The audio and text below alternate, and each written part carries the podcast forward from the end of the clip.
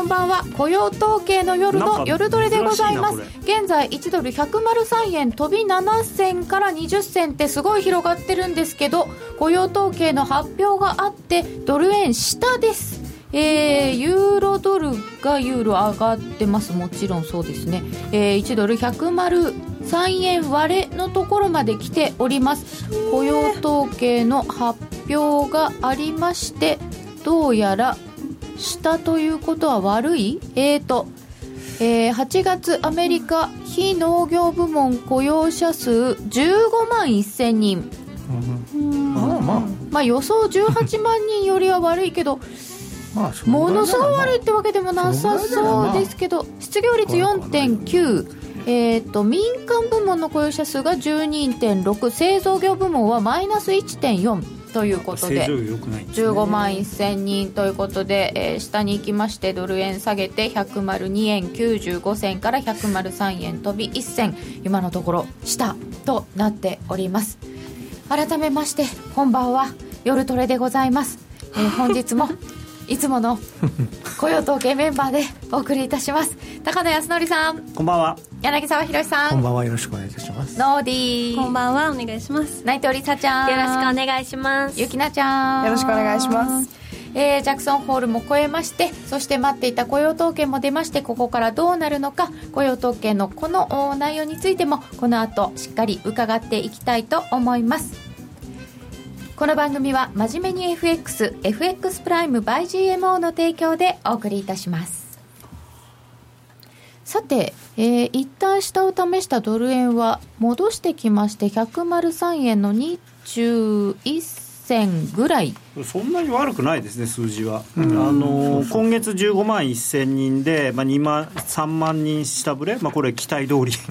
まあそんなもんですよね、うん、大して悪くはないよねで先月が25.5から27.5に情報修正。情報修正されてるんで、トータルで見ると悪い数字ではないと思います。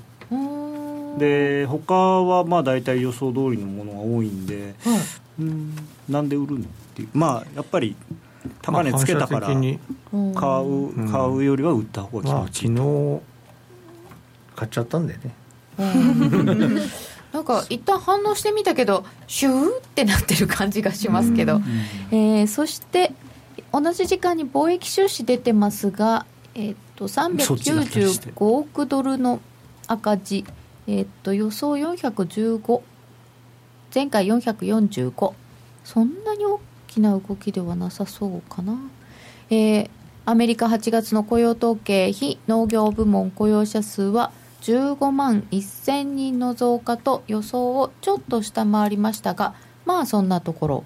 で前回分が、えーと、2万人ぐらい情報修正ですね。2万人情報修正。時給だけ弱いんだね時給弱いですか、うん、0.1前年比2.4ああそうだ。ちょっと弱いですね、うん、やっぱそっちが気持ち弱い、ね、それまあそれで反応したんですかね。うん。気持ち弱いぐらいだとしますと、現状のところも103円に戻ってきて103円14銭ぐらい、うん、でも始まったところ103円の40銭ぐらいだから、はい、下は下ですけどね、まあ、下ですね、はい、まだ7分ありますからね。そうですね、勝負の時はもうちょっと先ですね。でこれぐらいだとなんかそんなに悪かないってことになると、うん、利上げはしそうだなっていうことになるんですか？見方としてはそういう見方が出てくるんじゃないですかね。あの私はそうじゃないですけど、うん、ダウ先ちょっと上です。0.2%ぐらい上ですけどなぜかゴールドも上がってますねそうなんだ、まあ、ドルが下がってるんでゴールドが上がるというのはまあ普通の動きです。その分ですね、はい、じゃあ原油もちょっと上がる。あちょっと上がってる。原油は今日た確かなんかプーチン大統領がなんか、うん、あの生産調整のことをなんか言ってましたんでその辺の絡みだと思うんですね。まあ、ちょっとロシアが苦しくなってるんでしょうね。あの苦しいですか？まああの原油生産国としてはなんとテクニカル通りちゃん下か？下でしたか？時間足引っ張ってて、はい、あの上がり始めた先週ぐらいのとこから、えっと、昨日の ISM で下がったところか、うん、でトレンドライン引っ張ってたらちょうどなんかいつだったかな？夜トレの8時ぐらいか今日の、うん、とこでそのラインがレジスタンスになって下がり始めたなと思って、うん、よし一応売ってみようと思って1000通貨だけ売ってたらいい感じに。素晴らしい。売ってましたか。なりましたね。本当に100円台割ってきてるね割りましたね、うん、なんか一回102円台後半は買いたいのかな、みんなって思ったけど。104円はやりすぎでしょう、うん、ああまた下行き始めた。え昨日の104円がやりすぎ、うん、余計。余計？なぜなぜに？ちょっと。いやあの僕昨日のあれだったんですよね。あの個人的なことですけどその昨日の自分の動画配信夕方のやつで、はいはいはい。もう明日雇用統計だからあの、まあ、104円はレジスタンスだから、あるつけるとしたら明日じゃないかと。今日はもうあのこれで終わりっていうようなことを言ってたのに夜つけに行っちゃったから そのやっぱりあれですよ。罰が当たったんですよ。確かにね。別にあの反対した罰が。そう。雇用統計の前の日にやらなくてもいいよね。しかもそれでわざわざレジスタンスこう試しに行ってああれあったあったっつって 下がってきたんですから。触って？そう触ってあるあるって そんな確かなレジスタンスに、バレーボールでブロックして手に当たったみたいな感じ こう手伸ばしたら 一応じゃあその手があることを確認みたいな動きをして落ちてきてしまったので下には落ちやすい。まあそうですね。102円の8銭まあ結局なんかでもその例例の8月は悪い数字っていうのはまたなんかこれでね6年連続になった。私はそろそろ外れると思ってたんだけど外れなかったですね BLS もこう調整して来来年もちょっといい あのちょっと。ちょっと悪い面です。あとなんでエコノミストも8月はちょっといい面に予想しなきゃみたいな。下振れが出るように。そんな。そんな予想ってあり。そんなことができるぐらいなら当たってるっていう。そうですよね。そんな調整ができるぐらいだったら当てようよという。でそうするとまあこれならね年内利上げはできるよねっていう数字なんでしょうけど高野さんはそう思わないにしろ。はい。あっていうのは もう要するに雇用はもういいんですよ。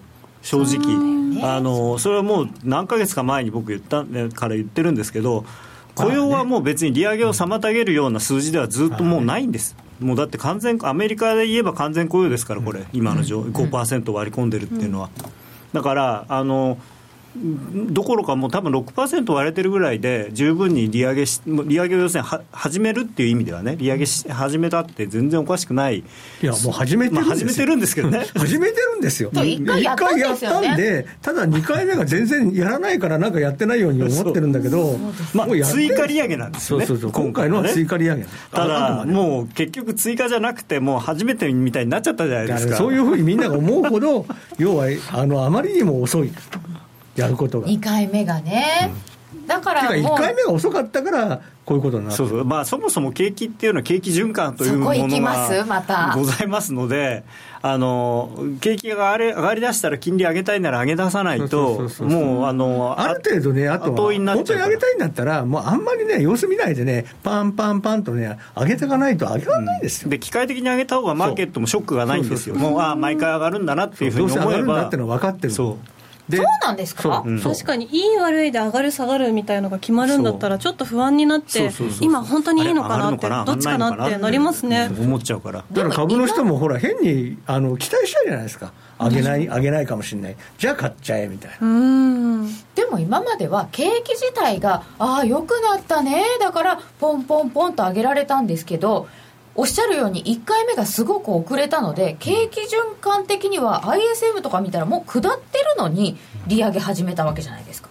だから2度目上げられませんよねなかなか。いやだからもう1回目やったこと自体多分後悔してるんですよ。イエレンさんは、うん、じゃあ2回目ないでしょう。いやだからないんじゃないですかでも世間的には2回目は9月はあると思まああるんですよでも12月にはやるんですよ。もうしょうがないから。9月はちょっと無理でしょ？もう。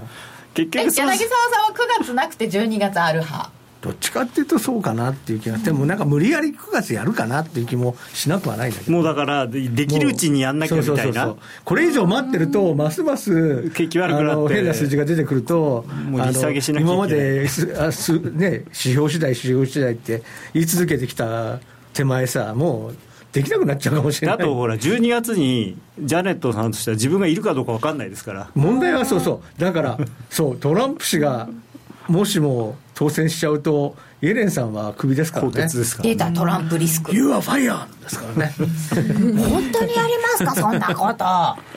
いやまあそれは別にやってもおかしくないんじゃないですか。再任をしないってことなんですね、うん、あそうか、うん、別にそんないきなり。来年なんか確かあれなんですよね。あの任期ですか？なんですね確か。だそまあ、じゃあ12月にはで、まあ、一応いることはいるからできるのかな、うん。まあね、11月にやっちゃうまあだって大統領はだって来年だからね1月。そうですよ。11月8日に 選挙で。当選したからって。決まるけど。そう。選挙が終わってすぐなるわけじゃないですからね。日本の総理大臣じゃないから。そこまではねオバマさんですよね。そうそうそうまあ形は形は。形は形重要ですよ。まだ権力はないですよトランプさんに。なったとしても。え？どうなんだろうか。えー、どうなんだろうか。まあやりにくくはなるのかなでえーと？まあ、逆にさもうどうせ辞めるから最後に利上げしちゃえっていうのはあるかもしれないですね。12月。私の責務を果たしてとか？一気に0.5とか上げちゃう。いやそれ。それは破れかぶれ解散みたいですよ。0.25なのか年内1回なのか2回なのか。いや2回はないですよ。その次もすぐ利上げトントンって今度来るのか。戻ってきた10分しかも経ちましたね。あ41分になりました。ということで今回は下の皆様の正解ということになりました。103円13銭です。おめでとうございます。でもあの横ばいというのもかなり近かったですね。うん。ありがとうございます。ありがとうございます。戻戻ってき始めたしね。まあ長い目で見れば横ばい？になっていくかも長い目で見ちゃダメだよねこれ。10分後って決まってるからね。そうだよね。おかしいよね。長い目で見もうだって高野さんユキナとかにこう甘々なんだもん。いやいやだって実際数字出た時ってもう2030ぐらいじゃないですか。ちょっとまあワイドになってましたけど。これ私だけだったらあの横ばいはダメってことになっていやいやそんなことないですよ、えー、だってこんなに戻ってきたしこんなに分かりにくい相場なら雪ナッチのそばの話でも聞いてる方聞いてる方がいい。いっぱい話しますよとかっつって。そっかそれはいっぱい。利上げでダウ落ちる？そうそうそこですけど年内利上げが9月なのか12月なのかないのかあとどっちか1回やったとしてもう1回次にすぐありそうなのかってなんかすごいいっぱい場合分けあると思うんですけど、うん、それに沿って金利どうなのっていうのとダウどうなのっていうのがありそうな気がするんですよ、うん、株が持たない。もし9月にやったら僕ダウはだずいぶん下がると思います。9月で、うん。12月は9月っていうのは株もあんまりいい月じゃないんですね本当は。そうなんですよ。50年見てもよくないんですよ。だからそれそういう意味ではまあ確かに9月やってほしくないっていうのは、まあ、株の関係者はみんな思ってるとは思いますね、うん、何も別に9月じゃなくてもね、うん、っていう気はしない。で9月で要するにトランプリスクもある中で、うん、ほぼ最高値圏じゃないですか。リグわない理由はない。なんかねうまいことなんかこう横横ばってというかあの高値圏でギューってこうなんか少しずつ失速してるんですよ、ねえまあでも贅沢な悩みですよ日本の株に比べたら。本当ですよね。最高値ですよ最高値。そうそうそうそうう。ん、羨ましい。去年6月ぐらいにそろそろやっとけよって言われてましたっけ？上げるとダウが下がる。みたいなのがね。利確。あどなたか利益確定された。おめでとうございます。おめでとうございます。やっぱり雇用統計の日は夜トレだね。ありがとうございます。ありがとうございます。これは。一旦しか下行かないとこれ以上上がらないぬるま湯相場。そうそうぬるま湯相場が続いちゃうのかなっていう話もある。しょっぱい動きだな。うんということですけど金利はどうですか？上が上がんないっす。上がんないっす。まあだって利上げするって言ったって、ね、いや利上げじゃないんです。もう、アメリカの国債はもう利上げじゃなくてあの日本とかヨーロッパとか、要はマイナス金利の国の投資家が、アメリカの国債しか買うものがないから、そっちに行っちゃうんで、もう、利回りなんか上がらないんです。上がらないですか、さすがにあのこの間の一番低いの更新はやりすぎ。ああれはね、逆に言うと、あそこまで下がっちゃうと、うん、要はもうあの、ヘッジコストが高いんで、まあ、日本の投資家とかはもう全く買えなくなっちゃうんですね。まあ、1回マイナス金利になったんですよ、ヘッジコストそう。ですね。1.4よりも10年債が下がっちゃうとちょっとまずいんですね、ちょっと手が出なくなっちゃう、でも1.5とか1.6だったら手が出るから、だから結局そこら辺になると買ってくるんで、それ以上利回り上がらないんですね。あじゃあもうずっとそのぐらい。面白くないって面白くないんですよ。というかもうねもう我々の出る幕ないの。出る幕ない、うん、要はだから債券のもともとディーラーがこうだから利回りが上がるとかこうだから下がるとかって変な理屈をこれるのが好きなんですよみんなね。リーダーとかって。でももうそんな理屈なんかね、もう需給の前に何の役にも立たない。圧倒的な需給、うん、そうですよね。みんな買うものないですよね、まあ、だから円債の円債と同じような世界ですよね。あだからね、日本の国債が前はそんな感じで要はもう結局まあ日銀は結局利上げなんか必要もなかったから結局はどこそこの日本生命が買ったとか、うん、農林中金が買ったとかそういうね。農林中金はい、うん、そういうねあのー内輪のね、需給だけでみんな相場を見てたというですね。需給はね、さて、だいぶ戻ってきましたか、103円の22銭ぐらい。うん、だからまあ、競争局はあったけれども、うん、うん、まあ、それだけで。別にそんなに悪い数字じゃないなっていう。うんさてそうすると9月やるともはっきりはせずぐらいな、でもそんなに悪くはないねっていう数字ですが 2021FOMC ありますが同じ時に日銀もあります。どっちかというとなんか日銀の方が期待されてるみたいですね。何を期待してるサプライズ好きですもんね。いやいや総括総括的検証っていうのをやるから、うんだから今までのあの今までいろいろやってきたけれどもインフレ率がどうして上がらないのかっていうことを、まあ、検証するわけですから。じゃあその検証の結果どういうことをすればインフレ率が上がるのかっていうことをもしかしたら見つけるかもしれないと。中でもあれ言い訳探しなんでしょ、結局、なんか、なくはないけど、あの2年で2%って言ったのがもう2年半経ってるのに全然だめだから、なんかこういう言い訳で、ね、本当は上がってましたみたいな、でまた統計が間違ってるとか言い出すのかな、まさか。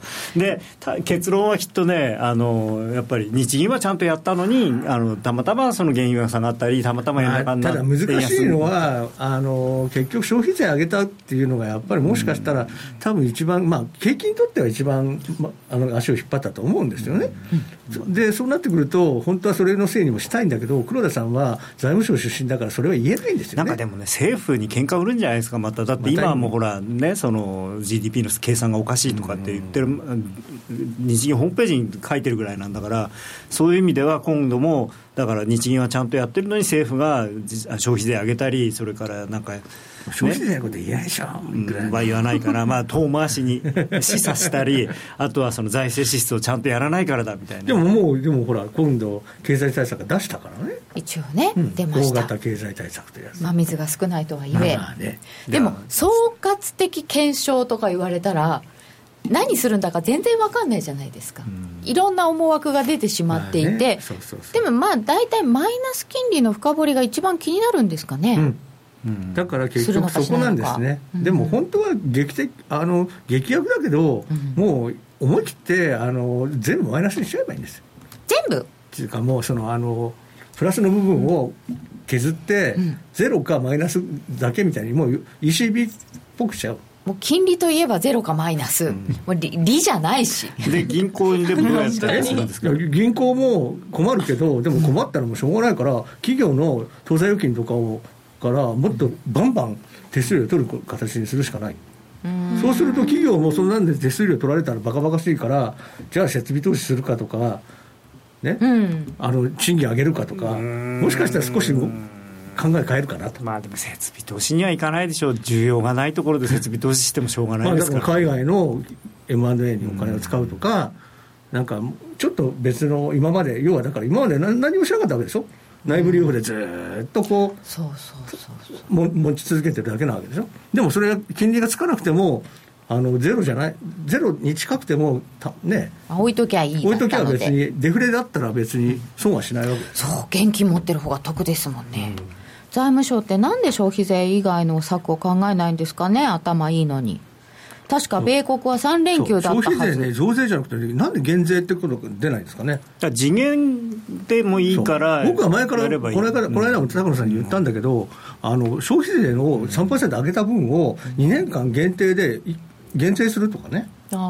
やったらどうなんだろうって。あの変なあれでね、1人2万円だから配るとかっていうよりよっぽどいいと思いますよね、その方がその方がね公平だし、あのその間にじゃああ2年の間に車買おうとか、家買おうとかってもう一回思うかもしれない、それはありますね次元のよ効果は。くほら言うのがその消費税を増税すると逆進税がある性があるからよくないっていうんだからじゃあ逆に下げればねそうそうそれだけよそうです。まあなんていうの、逆進じゃなくてその反対、逆逆逆進があるから、所得の少ない人により、より恩恵があるっていう形で非常に人気も取れるし、すごい。全部でそういう考え方はない。んですねやっぱり財務省はやっぱり嫌なんですね。減税という言葉は嫌いなんです自分のお金は絶対出したくない。今。戻っちゃったね。いやだって言ったじゃないですか数字別に悪くない、うん。だからこの数字103で円の50銭ですよ。利利上げができないという数字じゃないですか。ら、時給が悪いのはそんな気にならないことなんですか？何の時給？平均時給。あ時給？2.4、まあでもこれは予想2.5死者誤入の範囲の話だからそんなに、そん。そんなに悪くはないこれも。0.2が0.1って半分じゃないかっていうのがあるんだけど、そうですよねなんかそれこそこれも。まあそれは単なる変化率ですからね。じゃあまた104円試しに行きますかね。うん。まあ下で売っちゃった人がどういう行動そを取るかでね。ですは上がらないんじゃないかうな、ん。まあまあ2.5と2.4ってそっちの方はね意味が多少意味がありますそう。よねなんかねや嫌な感じがしますね。さて今晩この後の動きとするとアメリカが連休レイバーデーが休みになるんですけど、そういう時はポジション取りにくいとか一旦スクエアとかあるんですかね？今のところはまあ、ロングウィーケンド前っていうのは、うん。特にもう午後はあんまりやりたくないですよね。早くややめちゃやめちゃいたいですよね、早くででも帰りたい。ねなんかレレイバーデーの後ってねなんかこうマーケットがガラッと変わったりするんレイバーデーの後ってねなんかこうマーケットがガラッと変わったりするんですよね。あそうなん雰ですね。囲気が。だから多分今日までは株はまあまあだけど来週 Labor Day 明けはちょっとなーって。いや Labor Day 明けはあ日本株だった。でも。日本株？ん？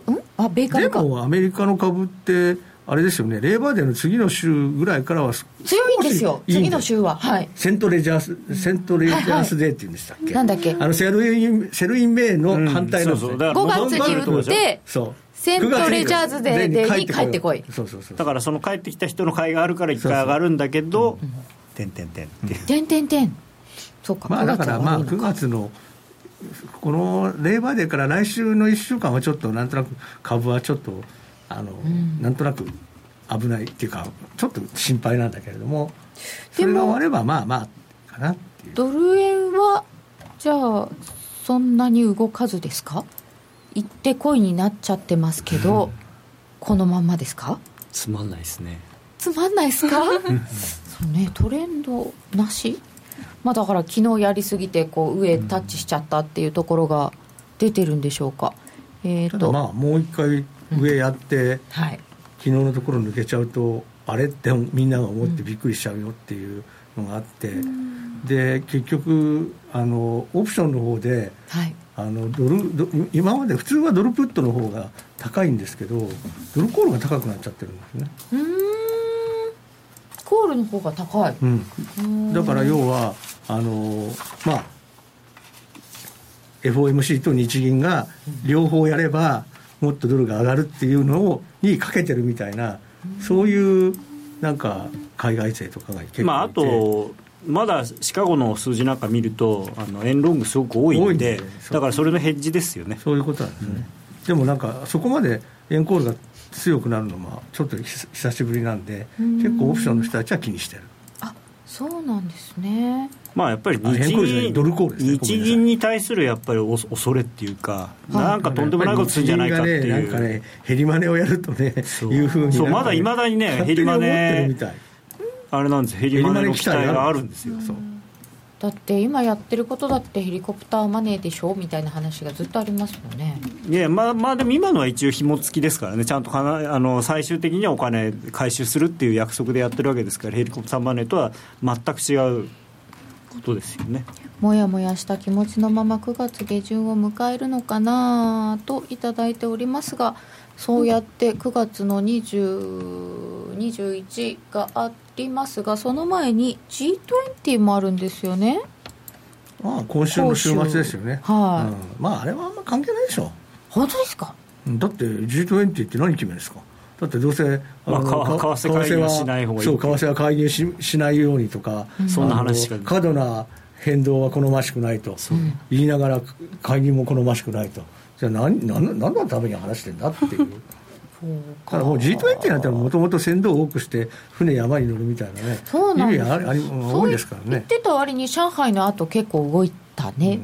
あの時はまだちょっとマーケットが不安定な時期だったのでっていうことなんでしょ。う今はマーケット特にねその、アメリカの利上げの方向にみんながあの目を向けてる時期ですからまあそれほど不安定な時期でもないし株も結構高いところにいますから、まあ、あんまり心配ないと。最近で中国のあの株とかもおとなしいじゃないですか、そうなんですよね。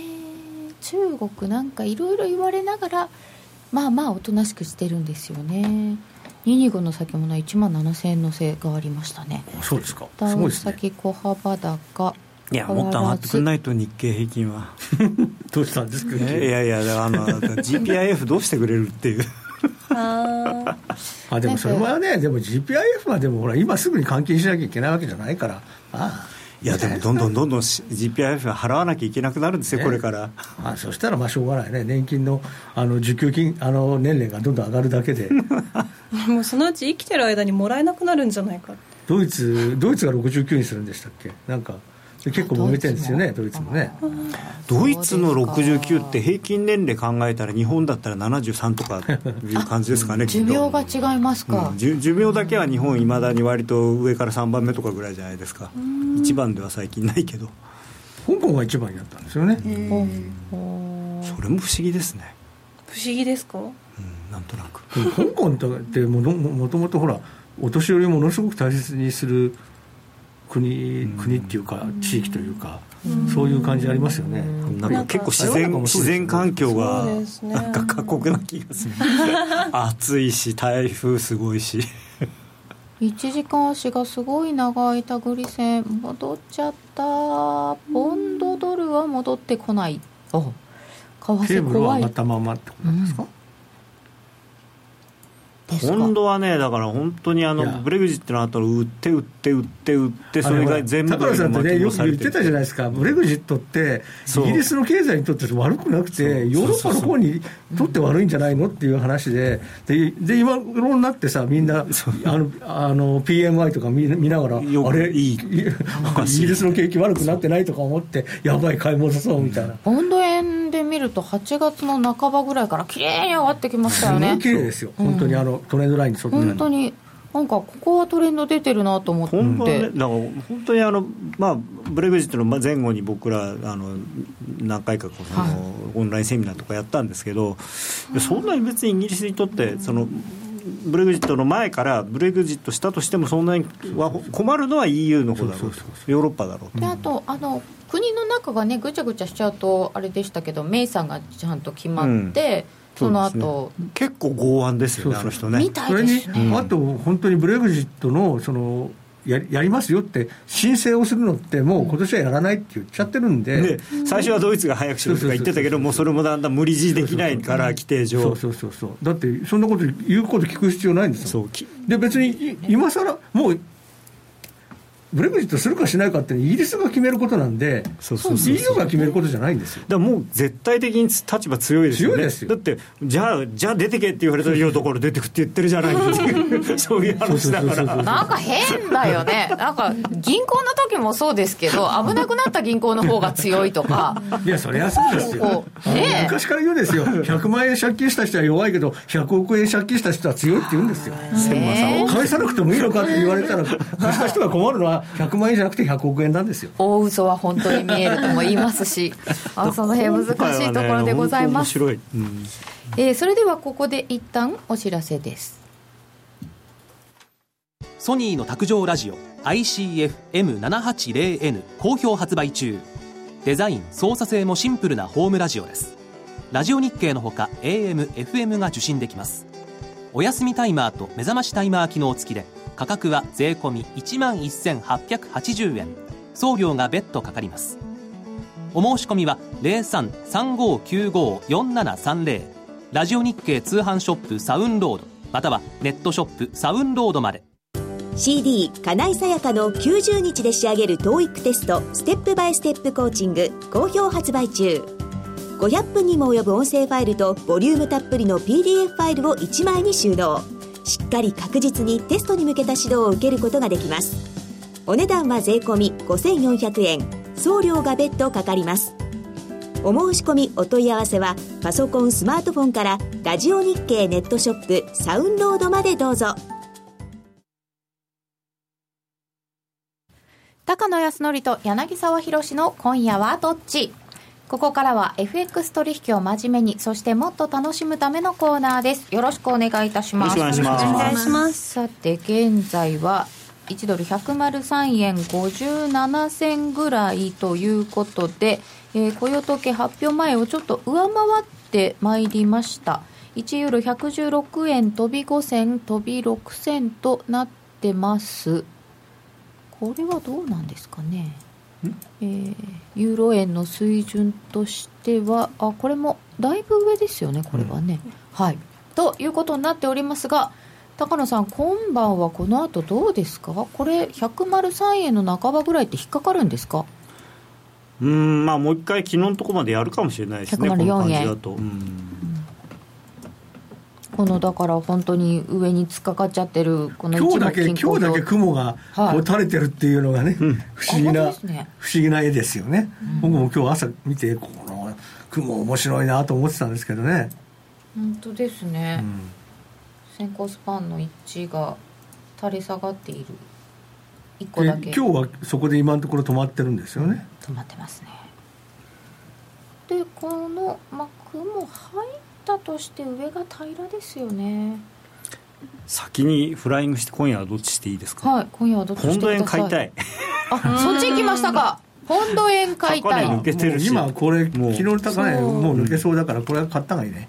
ポンド円買いたいで。あ。僕朝、まあ、毎日朝ね、あのポンド円はね、前日の高値抜いたら絶対買いましょうみたいないう、そういう。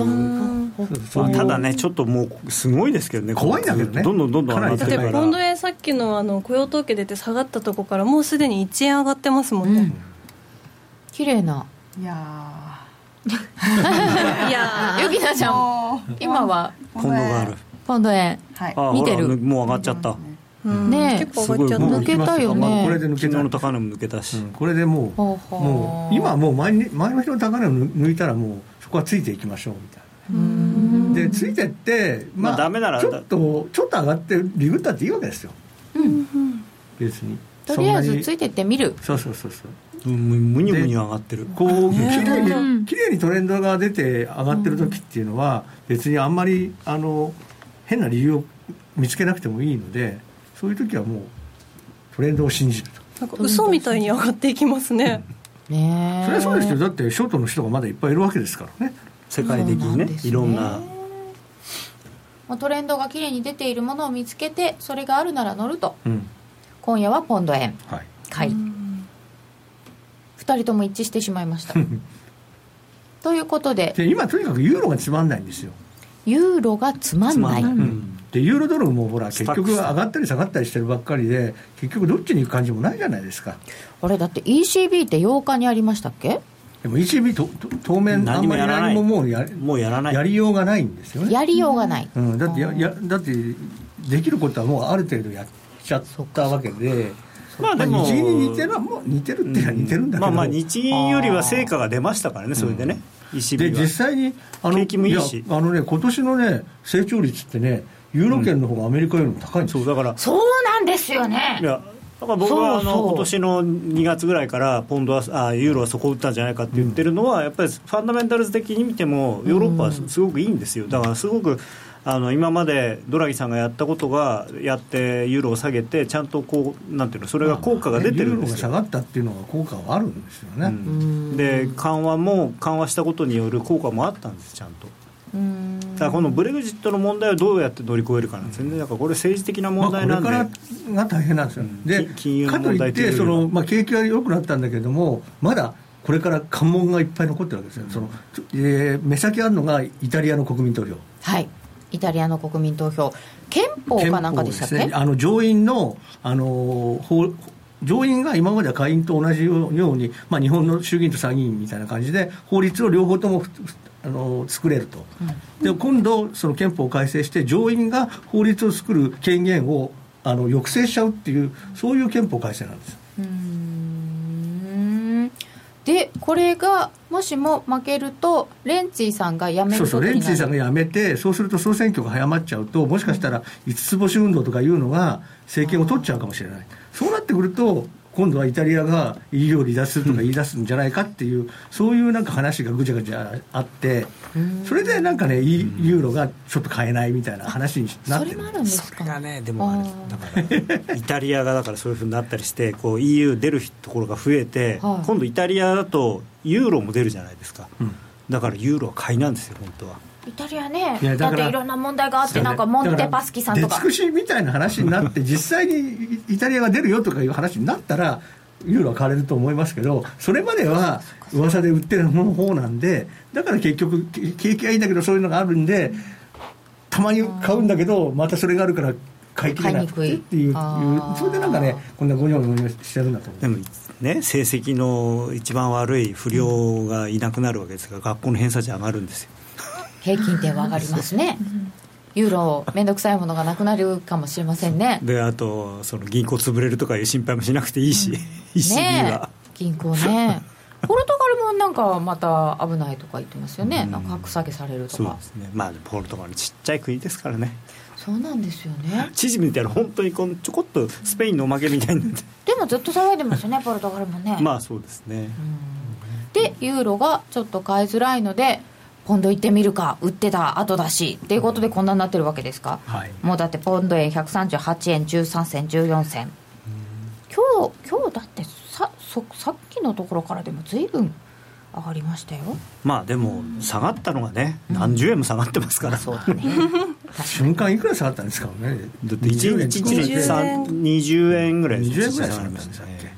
あ160円から35円いきましたからね。そうですね。だから25円ぐらい下がった。だからじゃああと20円ぐらいサクッと上げちゃうかもしれないんですね。そうそう。だからサクッとっていうかダラダラ。20ダラダラね。今みたいにダラダラダラダラこういつまでも。なんか毎日50銭1円50銭1円やって気が向いたら5円ぐらい落ちてみたいなそんなに落ちないと上がり始めて。だから本当だ。本当は本当にね売る理由があんまりないんですよね実際ね。うん。でダブルボトムみたいになってるしまあまあまだもちろんネックライン超えてないからあれですけど。要はだから結局そんな景気が悪くなってないのに利下げなんてしちゃったんだよね。うんビバンコブイングランドがね。かなり大きなちょっとフライング？うん。資金供給やっぱりカーニーだよね。やってくれるよね。まあでもだからもうあれじゃないですか。こう飛びあヨーロ EU, EU の呪縛を逃れて、はい。大英帝国が大きく羽ばたいていくという。そんなイメージですか？でメイさんになってから要はチャイナに対してもはノーという言い出したじゃないですか。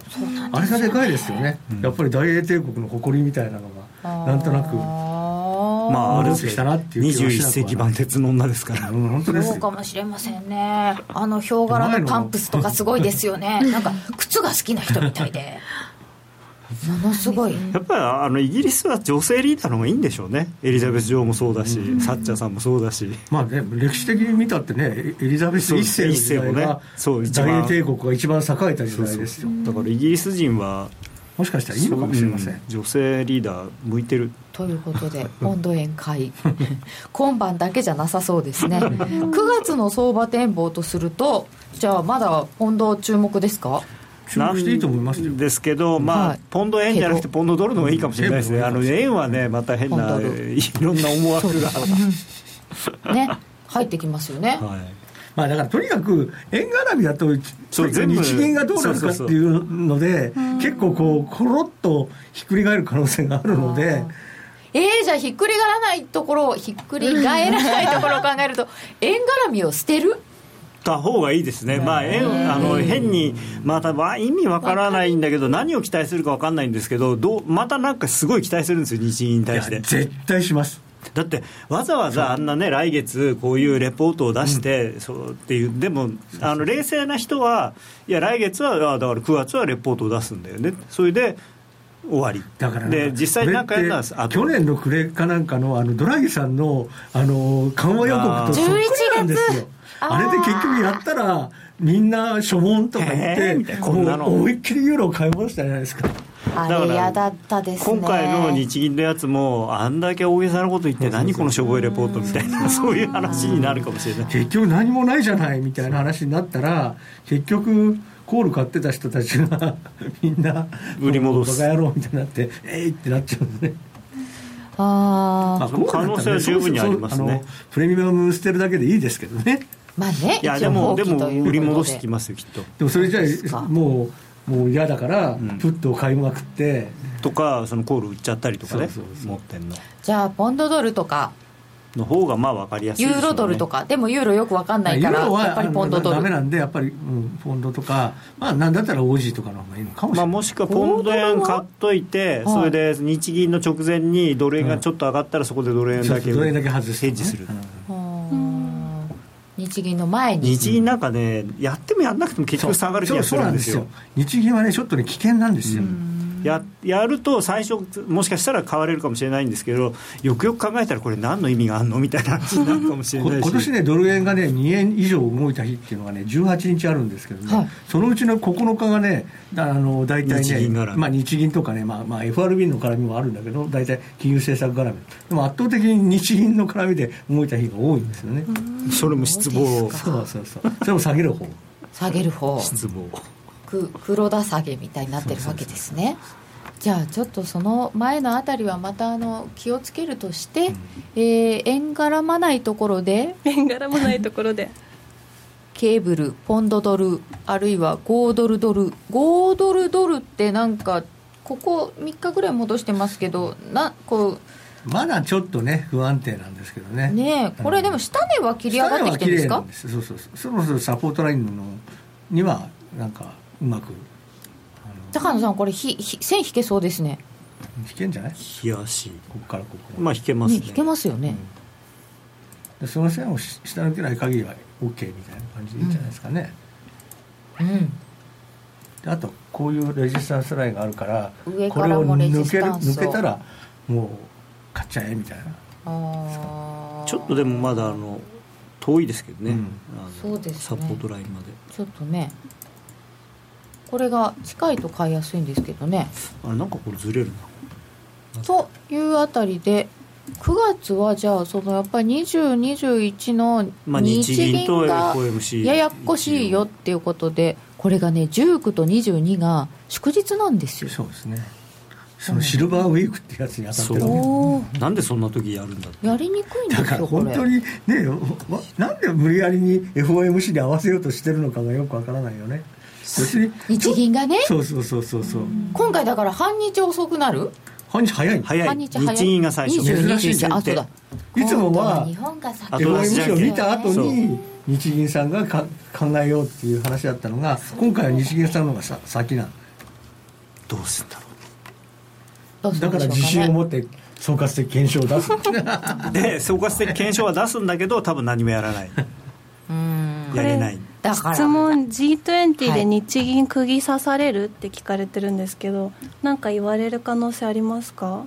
日銀日銀っていうか政府。政府。あの介入はあのあくまでも財務省がやるんですけど、うん、まあ、あの毎回同じことでその、まあ、介入はよくないよって。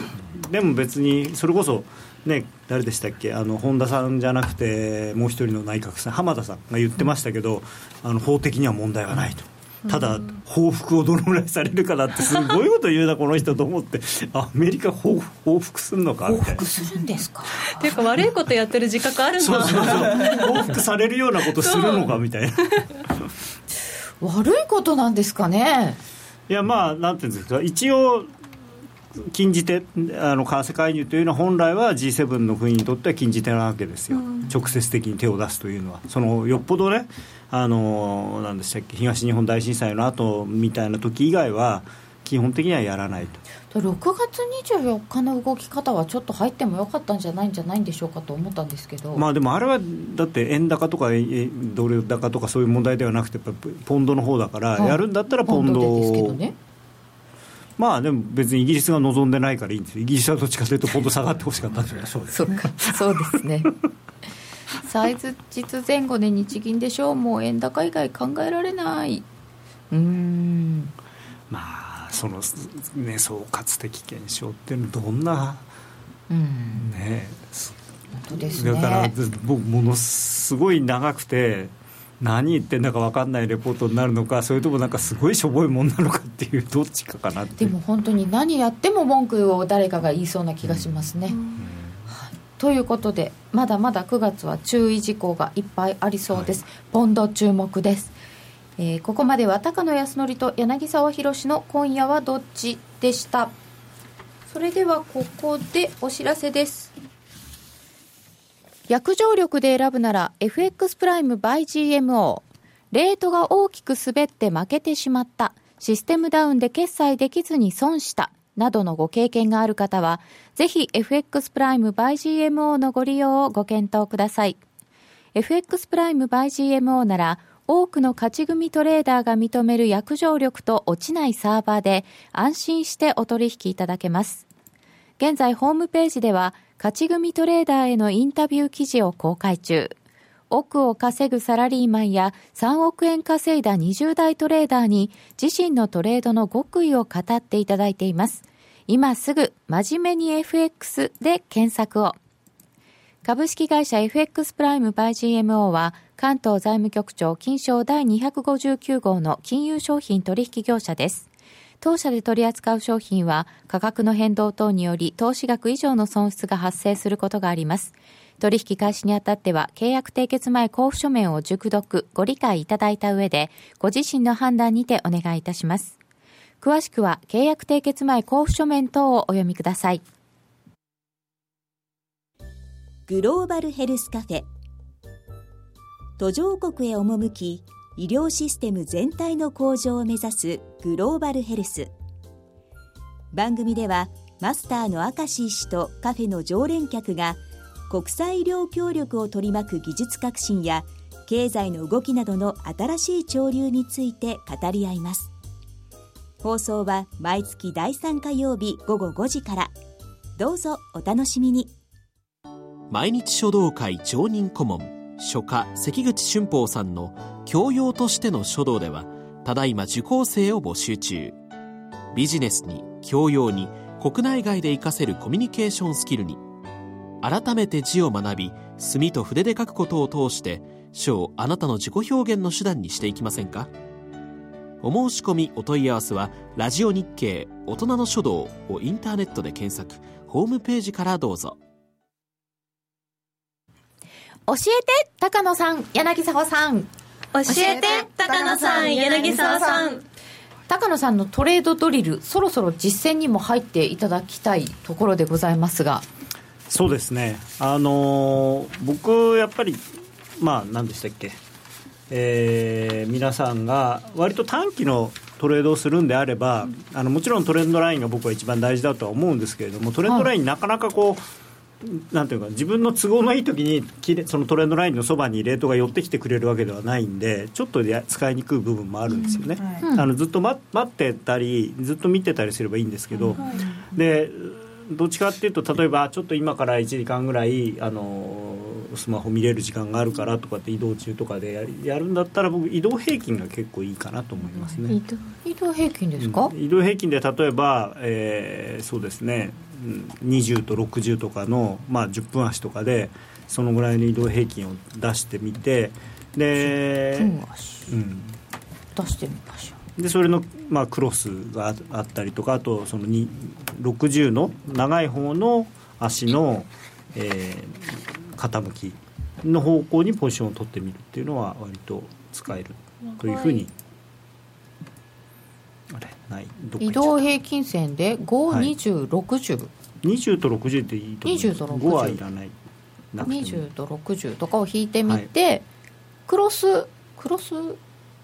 クロスまあクロスしたらクロスでもいいし、はい、あの基本的にはその長い方の足に沿ってあの方向を見て、はい、えー、まあ、さっきみたいに高に抜けてきたら買ってもいいしクロスが出たら買う買ってもいいし。でとにかくその長い方の向きをトレンドの向きだっていうふうに、あまずだから60本移動平均線が上向いてるので、はい、今はトレンドとしては上だなみたいなことを考えてそれで落ちてきたところを買う？クロスしたところを買う、えーね、落ちてきたところを買う場合は例えばその日本の移動平均のどっちかにこうタッチしたところで買ってみるとかっていうのは割と面白いです、ね、これは単純移動平均単純移動平均。僕人間が単純なんで。反応しづらいやつじゃないですか。これ60本、うん、これまあなんかものによってこうちょっと違うかもしれない、まあ、変えてもいいですけど別にそんなにあの移動平均あの、はいなんとなく長いのと短いのっていうのでそんなに細かくいくつにしなきゃいけないってってあのシステムトレードだとねもちろんその細かく検証したりするんですけどなぜかというとその日によって変わるんですよ。あの最適な一番いいのって、だから最適化ってしてもしてもきりがないんであ。の結局それに過去の相場にとって最適だっただけで、これからの相場にとって最適なものっていうのは残念ながら見つけられないですからあの自分でこれぐらいかなっていうのを見つけたらそれを見てればいいと思います。はい。チャート落ちちゃった。柳沢さん的にはトレードドリルとしてはいかがでしょうか？こんな練習をしてみるといいよ、こんなところを見ておくといいよっていうのはありますか？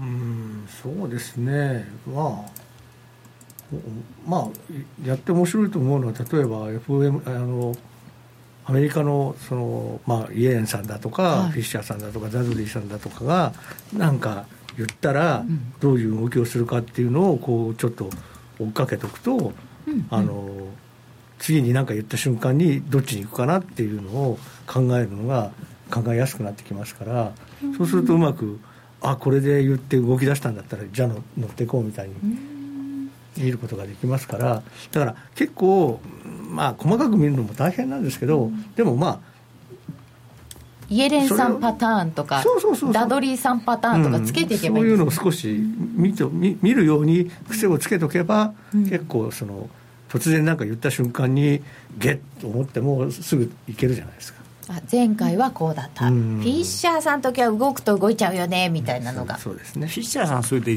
言うことが割とコロコロ変わりますからね。あの人ねちょっとやっぱりなんかもうお 年かもしれない。なんか妙すごいみんながね高派だ高派だって期待してたらすっごい、あのハト派なこと言うしで今度、そしたらまた最近また元の高派とねハト派がぐちゃぐちゃになってて誰が高で誰がハトなのかよく分かんなくなって変わりましたね、まあ、ブラードがブラードが一番ブラードが一番ハト派になっちゃったりしてね、うんうん、まあ、ジョージさんはねずっと高派ですけしょうがないけどね。やっぱり今夜ラッカーが話しますねなんか。あそうですか女性は高派、ね、あれは高派ですわ。ね高派決定してる人はあれですけどちょっとずれてきてる人いますよ、ね、ダドリーさんだって最近ちょっと高派っぽいでしょ？ダドリーさんなのにって最初思いましたけどね。前はねダドリーさんなんていうのはあんなのはもう絶対ハト派だったね。あんなの。ということまあ、あれはなんかやっぱり意図があってやってるんだと思いますけどね。なんかねあのあのアドバルーンを上げてるみたいな部分はあると思うのね、うん、まあ、あの人はやっぱりまあイエレン派ですから、うん、そうそう。でもイエレン派なのになんでダドリー・フィッシャーが少しタカ派的なことをあのこう積極的に言い出してるのかっていうと、うん、やっぱりイエレンさんにちょっとプレッシャーを与えてるのかなっていう気もしなくはないんですよね、うん、ちょっと利上げを促すような、あんまりにも今まで待ちすぎてるから、そろそろ決断してちょうだいみたいな。さてもう一回移動平均線に戻ってみましょう。なんかねチャートが出ない。10分足とかで、えー、60本と2520本とかの移動平均線を出して長い方のトレンドに沿ってで近づいてきたとことか。あとね結構見るとあのー、その移動平均自体がサポートになったりレジスタンスになったりすることがあるんでそういう時はすごくまあやりやすいかなと、うん、どうですか？それについてちょっとこの辺どうなの？みたいな質問は。スマホでも見やすいと思うし、うんゆきなちゃんどうですか？ペアルックのゆきなちゃん。合わせてきました今日は。今日は高野さんとゆきなちゃんが 水色に眼鏡親子って書かれてますよ。まあ年的にはそうですね、はい、どうですか？スマホでも結構見やすいですか？そうですね。トレンドライン結構ね引くの難しいんですよ、うん、スマホだと。スマホでトレンドラインちょっとほとんど難しいよね、うん、無理じゃないかという気がします。どうですか？移動平均線は。移動平均、うん。どうどうですか？あんまり使ってない？あでもあのざっくりした流れを見るときには、うん、あの表示してありますチャートに。ずっと。それでまあでもそんな感じだよなっていう時に、うん、使ってます。本当にね日中のデートレードみたいのやるんだったら移動平均一番便利かなと、僕もディーラーの時はずっとそればっかり見てたし。うん。あそうですか。ディーラーさんで、うん。やっぱりでもなんか分かりやすくクロスしたとことかはちょっと試してみようかなって思いますね。なんかクロスって結構遅れるっていう固定観念があってしまいました私。あまあだからそれは適当な長さのものを使えば、まあ、もちろん遅れますよ。必ず遅れます。それはその通りなんですけどあのー、なんていうのかな。難しいのはその遅れないっていうのはないんですよね。あサインが出るということはもうすでにちょっとは遅い。そうあのトレンド必ず要するに変わったことを確認してポジションを取るっていうのが僕の考え方なんで、うん、ああそうか。そこ買おうとしすぎるんですね、うん、そう変わるのを見越して買うとかっていうのは、うん、それは逆張りになっちゃうんですよね。ああまた渾身の一撃狙いしてるんだな、うん、それはまあそういうこともねたまにはあると思いますけどやっぱりそれは勝率っていうかあの、まあ、無駄に我慢しなきゃいけないと。僕デートレードが一番大事なのは我慢する時間を減らどれだけ減らせるか。でそんなにすごく理由儲かんなくてもいいんですよデートレードは。その代わりあのアゲンストのポジションを抱えて我慢我慢するっていう時間をちょっとでも短くしたい、あその我慢ですね。うん。さあトレードドリル進んでまいりました。ガールズこれからも頑張ってまいりましょう。はい、はい、頑張ります。高野さんのトレードドリルって聞くとショートで速攻を掘っていく方法にしか聞こえない。うまい。えー、さてだいぶ時間がなくなってまいりました。現在のところドル円が103円59銭から60銭うん。ユーロ円116円10銭から11銭そして本日の注目ポイントえー、ポンド円が138円17銭18銭ポンドドルで1.3338近辺となっております、えー、雇用統計増加が15万1000人と予想の18万人はちょっと下回りましたがそれほど悪い数字でもなく前の月の分は情報修正、えー、失業率4.8時給はちょっと予想下回って2.4%年前年比で伸びたということでございまして、えー、一旦ドル円下に行きましたがその後戻ってきて今日の高値を取っちゃったということになっております。えっ、ー、とあご質問来ましたね。高野さんと柳沢さん好きなオシレーターってありますか？オシレオシレーター系チャート。RSI、うん、RSI RSI ぐらいしか見ないですね、うん、そうですか。基本的なものしか僕は使わないんで、僕は分かんないんですよ。あのいろいろとなんか最近出てきたやつが、うん、RSI やっぱり僕はなんていうか歴史のあるものの方が信用ができる。やっぱりそれだけ時の流れでいろんな相場をちゃんと、まあ、ある程度そこの中で機能してきたからこそ何十年前からあるその移動平均であるとか RSI であるとかっていうのは残ってるわけです歴史は無駄に終わってないということですね、うん、それでは皆さんまた来週。引き続きユーストリームでご覧の皆様は延長戦でお楽しみください。この番組は真面目に FXFX プライム by GMO の提供でお送りいたしました